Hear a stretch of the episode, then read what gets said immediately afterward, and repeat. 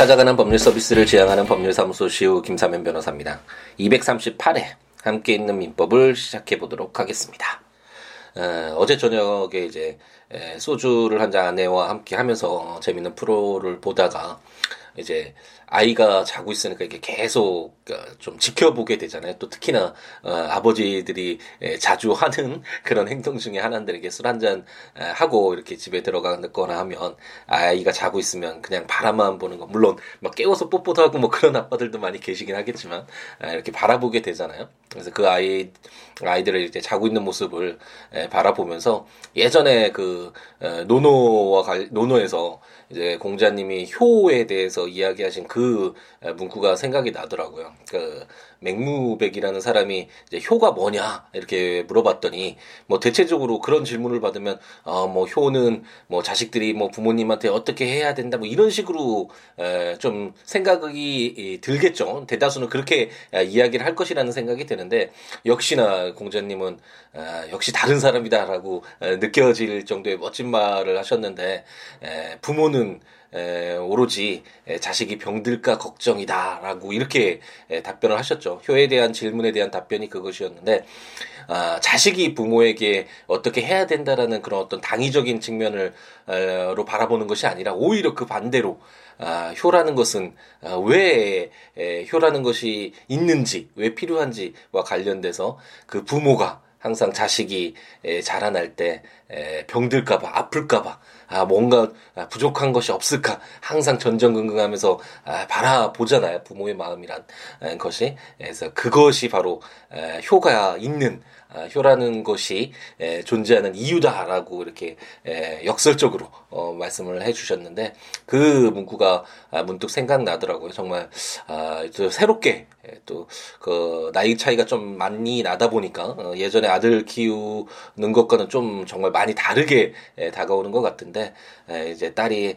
정말 하루하루 달라지잖아요. 어렸을 때는 어디 뭐 몸이 안 좋지 않을까 어디 뭐 불편하지 않을까 항상 지켜보면서 정말 어디 아프지는 않을까 이런 걸 걱정하는 그 부모의 마음으로 바라보고 있다 보니까 물론 아이들이 효도를 해줬으면 좋겠다라는 마음은 전혀 없지만 아이들 건강하게만 자라서 자기들이 행복하게 자신들의 삶을 선택해서 그 삶의 선택한 삶에 대해서 책임을 지면서 열정 가득하게 행복하게 순간순간 자신의 삶을 채워가면 그것으로 뭐 정말 100% 만족을 하지만 음 이렇게 부모의 마음은 이렇다라는 것은 에, 뭐 어느 정도 맞는 것 같고 아이들도 뭐 당연히 부모가 되겠죠. 아, 그랬을 때 에, 이런 어떤 부모님의 마음이 이런 것이었구나라는 것을 좀 아, 알았으면 하는 마음은 아, 있네요. 여러분들도 아, 부모님들이 더 많으실 것 같기도 한데 부모님의 마음은 동일하죠. 아, 만약 어, 자식된 입장이라면 부모님께 그래도 한 번이라도 더 아, 정말 관심을 갖고 애정을 갖고 신경을 써야 되는 이유가 바로 우리가 자라나는 순간순간마다 부모님이 누군가 우리를 지켜봐주는 그런 부모님이 계셨기 때문에 우리가 지금의 모습이 될 수 있었다라는 점 한 번 정도는 생각을 해보는 어, 뭐 오늘이 되었으면 하는 생각으로 이야기를 시작해 봅니다. 아, 이제 아침 시간에 이제 좀 여러분들을 자주 찾아뵙고 있는데 그때 말씀드렸던 것처럼 저녁 시간에 이제 녹음을 하기가 좀 쉽지 않아서 육아에 힘쓰다 보니까 아, 이제 새벽 시간에 이제 일어나서 아, 이것저것 좀 준비도 하면서 함께 있는 민법 여러분들을 찾아뵙기 위해서 노력을 하고 있습니다. 우리가 이제 친족편, 아, 이제 혼인 부분까지 들어왔죠. 아, 친족, 아, 그, 그 어떤 이 법률 규정들이 적용이 되는 친족의 범위는 어떤가와 관련된 내용이 주된 것이었던 총책 규정을 이제 공부를 한 뒤에, 그럼 이제 가족 관계가 성립되는 부분들을 봐야 되잖아요. 그래서 그 가족의 성립으로서의 혼인, 에, 그리고 그 전 단계로서 에, 앞으로 혼인을 하겠다라는 그런 의사에 합친 약혼과 관련된 규정들을 이제 공부를 했고, 이제 드디어 지난 시간에 혼인이 어떻게 성립되는지 혼인이 될 수 있는 나이를 주로 봤었죠. 그리고 어, 혼인이 성립될 수 없는 근친혼과 아, 중혼과 관련된 규정들을 공부를 했습니다. 그래서 만약 근친혼이거나 중혼이었을 때는 어떤 효력을 부여할 것인가와 관련된 내용들은 아마 이제 다음 시간에 혼인이 무효가 되는 경우와 아, 취소가 되는 그런 경우와 관련된 규정들을 에, 가지고 공부를 한번 해보도록 하죠. 그래서 오늘은 이제 혼인의 성립과 관련돼서 좀 아, 절차적인 문제라고 할 수 있는데 물론 절차적이지는 않죠. 이 혼인 신고가 있어야지만 아, 혼인의 효력이 생기니까 어쨌든 이 에, 혼인과 관련된 에, 이제 에, 절차적인 좀 행정적인 에, 그런 부분과 관련된 내용들을 에, 공부를 해보도록 하겠습니다. 제812조는 혼인의 성립이라는 제목으로 제1항 혼인은 가족관계의 등록에 관한 법률에 정한 바에 의하여 신고함으로써 그 효력이 생긴다. 제2항 전항의 신고는 당사자 쌍방과 성년자인 증인 2인의 연서한 서면으로 하여야 한다라고 아, 규정을 하고 있습니다. 아, 일반적으로 많은 분들이 이제 결혼식 물론 뭐 이걸 모르시는 분들은 없겠지만 결혼식을 하면 아, 이제 부부다라고 아, 우리 사회에서는 주로 봐주잖아요 그렇게. 에, 근데 에, 제가 어, 친족편 시작하면서 어, 말씀을 드렸던 것 같긴 하는데 에, 결혼식이라는 것은 이제 외부에 에, 다른 사람들에게 우리 이제 부부로서 어, 함께 에, 살아가기로 했어요라는 에, 그런 어떤 표시를 하는 에, 그런 어떤 어, 형식적인 그런 아, 부분이라면 실질적으로 이제 법률에 적용을 받는 법률상 혼인 관계로서의 이런 효과를 받기 위한 혼인은 혼인의 성립 요건은 아 지금 812조에서 아, 규정한 것처럼 가족 관계 등록에 관한 법률에 정한 바에 따라서 신고를 해야지만 아 이제 법률상 혼인 관계로 인정받을 수 있고 만약 신고를 하지 않으면 아 그것은 혼인 신고를 하지 않았는데 결혼식을 하고 이제 같이 살고 아 같이 뭐 혼인한 것과 동일한 그런 어떤 형태를 가지고 어 생활을 한다면 그것은 사실혼이 되겠죠. 그래서 사실혼과 관련된 에 그런 어 내용들을 이제 법원에서 좀 많이 보호를 하려는 어 쪽으로 방향을 많이 잡고는 있지만 아 그렇다고 하더라도 아 법률상 혼인 관계와 아 사실혼 관계는 아, 구분되는 것이니까. 그리고 법적 효과도 상당히 차이가 있으니까.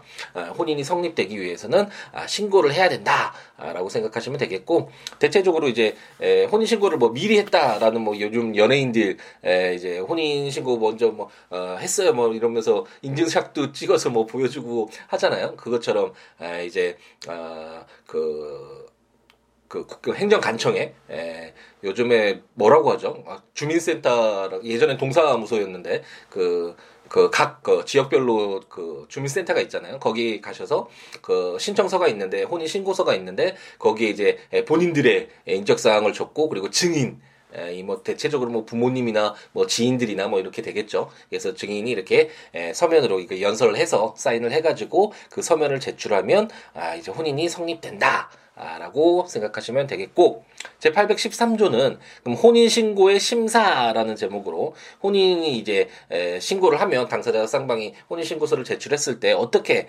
심사가 되는지와 관련된 규정인데 혼인의 신고는 그 혼인이 제807조 내지 제810조 및 제812조 제2항의 규정 기타 법령에 위반함이 없는 때에는 이를 수리하여야 한다라고 어, 규정을 하고 있습니다.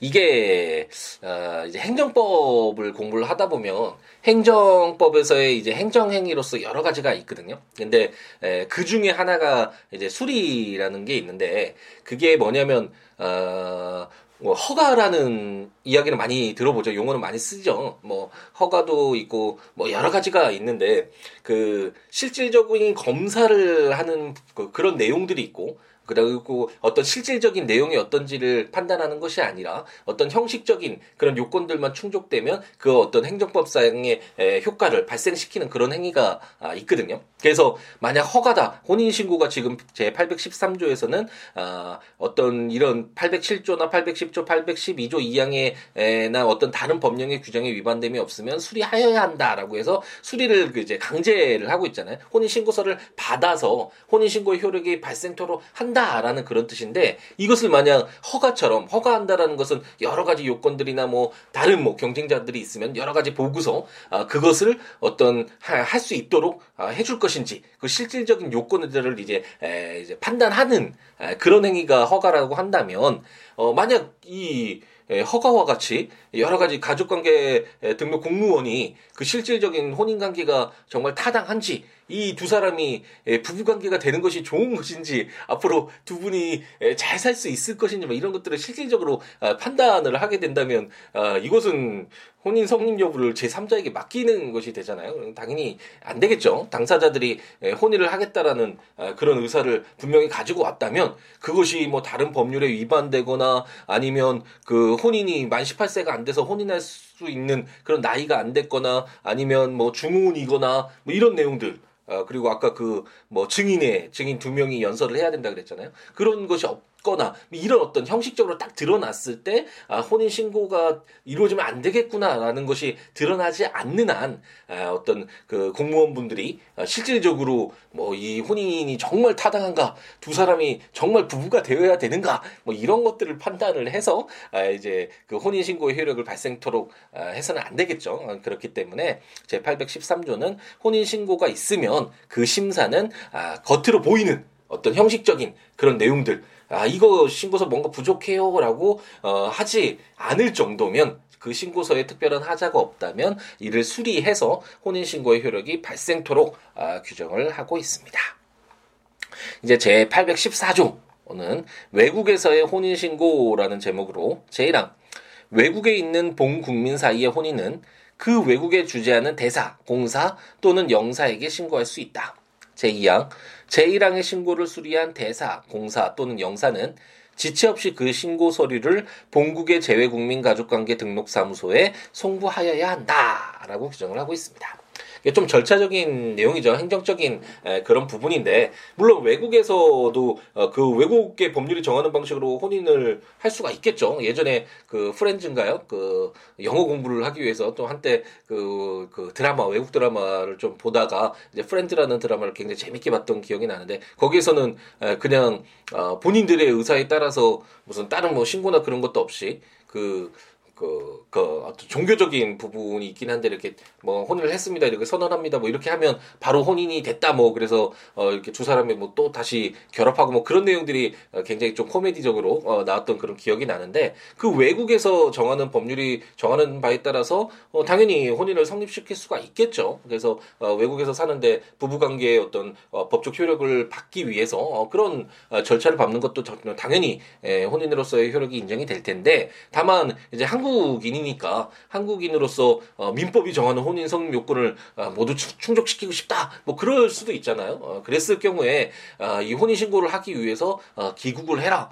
아, 물론 뭐 그럴 수도 있지만 아, 그런 것들이 좀 아, 무리한 요구일 수도 있고 당연히 그렇기 때문에 절차적으로 외국에서 혼인 신고가 있다면 그 외국에 주재하는 대사나 공사나 영사나 아, 이렇게 대사관 뭐 이렇게 하잖아요. 그래서 대사관한테 신고를 하면 그 신고가 아, 신고 서류를 바로 이렇게 본국 대한민국에 보내서 아, 이제 예, 혼인 신고의 효력이 발생토록 이렇게 규정을 하고 있다라고 아, 가볍게 읽고 넘어가시면 되겠습니다. 이제 다음부터는 다음 내, 내일이나 어, 될 수 있으면 내일 만나 뵈야 되겠죠. 어쨌든 아, 아무래도 아침 시간에 하다 보니까 아, 조금 정신이 몽롱하다고 해야 되나요? 아, 아무래도 와 깨어 있는 아, 상태에서 이렇게 이야기하는 것이 아니어서 어, 약간 좀 어, 원활하게 이렇게 좀 되는 것 같지는 않긴 한데 어쨌든 일상으로 이제 좀 정착이 돼서 아 여기에 적응을 해야 되겠죠. 이제 뭐 아침 시간이라고 핑계를 대지 말고 더 어, 잘해야겠다는 생각은 듭니다. 어쨌든 다음 시간에는 이제 에, 그렇다면 우리가 중혼이나 아, 근친혼이나 이 규정들을 읽으면서 이런 만약 혼인 관계가 이루어졌다면 혼인 신고가 수리가 됐다면 과연 그 효력을 어떻게 해야 될지 에, 그 무효가 되는 경우가 있고 취소가 되는 경우가 있다라는 에, 그런 말씀을 드렸잖아요. 그래서 혼인의 무효와 아, 취소와 관련된 그런 규정들을 에, 가지고 이제 다음 시간부터는 공부를 하게 되겠습니다. 조문들 한번 보시면서 어, 들으시면 좋으니까 국가법령정보센터에서 민법을 치셔서 어, 조문들 보시면서 어, 들으셔도 좋고 제가 전자책으로 발간한 함께 있는 민법 어, 친조편 뭐 상소편 모두 발간이 됐으니까 해당 조문과 설명들 참고하셔도 좋을 것 같고 제 블로그 siwoolaw.com siwo.com siwo.net 블로그에 해당 조문과 설명들 참고하시면서 아, 들으시면 좋겠습니다. 그 외에 뭐 법률 뭐 아니면 다른 살아가는 이야기나 어떠한 내용이라도 좋으니까요. 어, siwo.com, siwo.net 블로그나 siabooks.com, s-i-a-b-o-o-k-s.com 어, 블로그나 026959-9970 전화나 어, siwo 골뱅이 gmail.com 메일이나 트위터나 페이스북에 siwo, siwo, s-i WOOLAW에 오셔서 여러 가지 이야기 함께 나누면서 어, 더불어 함께 했으면 하는 희망을 가져봅니다. 1월 3일 어, 오늘도 행복 가득하게 채우시고 다시 돌아올 수 없는 시간들이잖아요. 아, 순간순간 행복 가득하게 그리고 아까 아, 처음 말씀드렸던 것처럼 한 번쯤은 부모님 생각을 해보면서 아, 부모님에게 인사라도 연락이라도 한번 드리는 오늘 하루가 됐으면 하는 희망을 가져봅니다.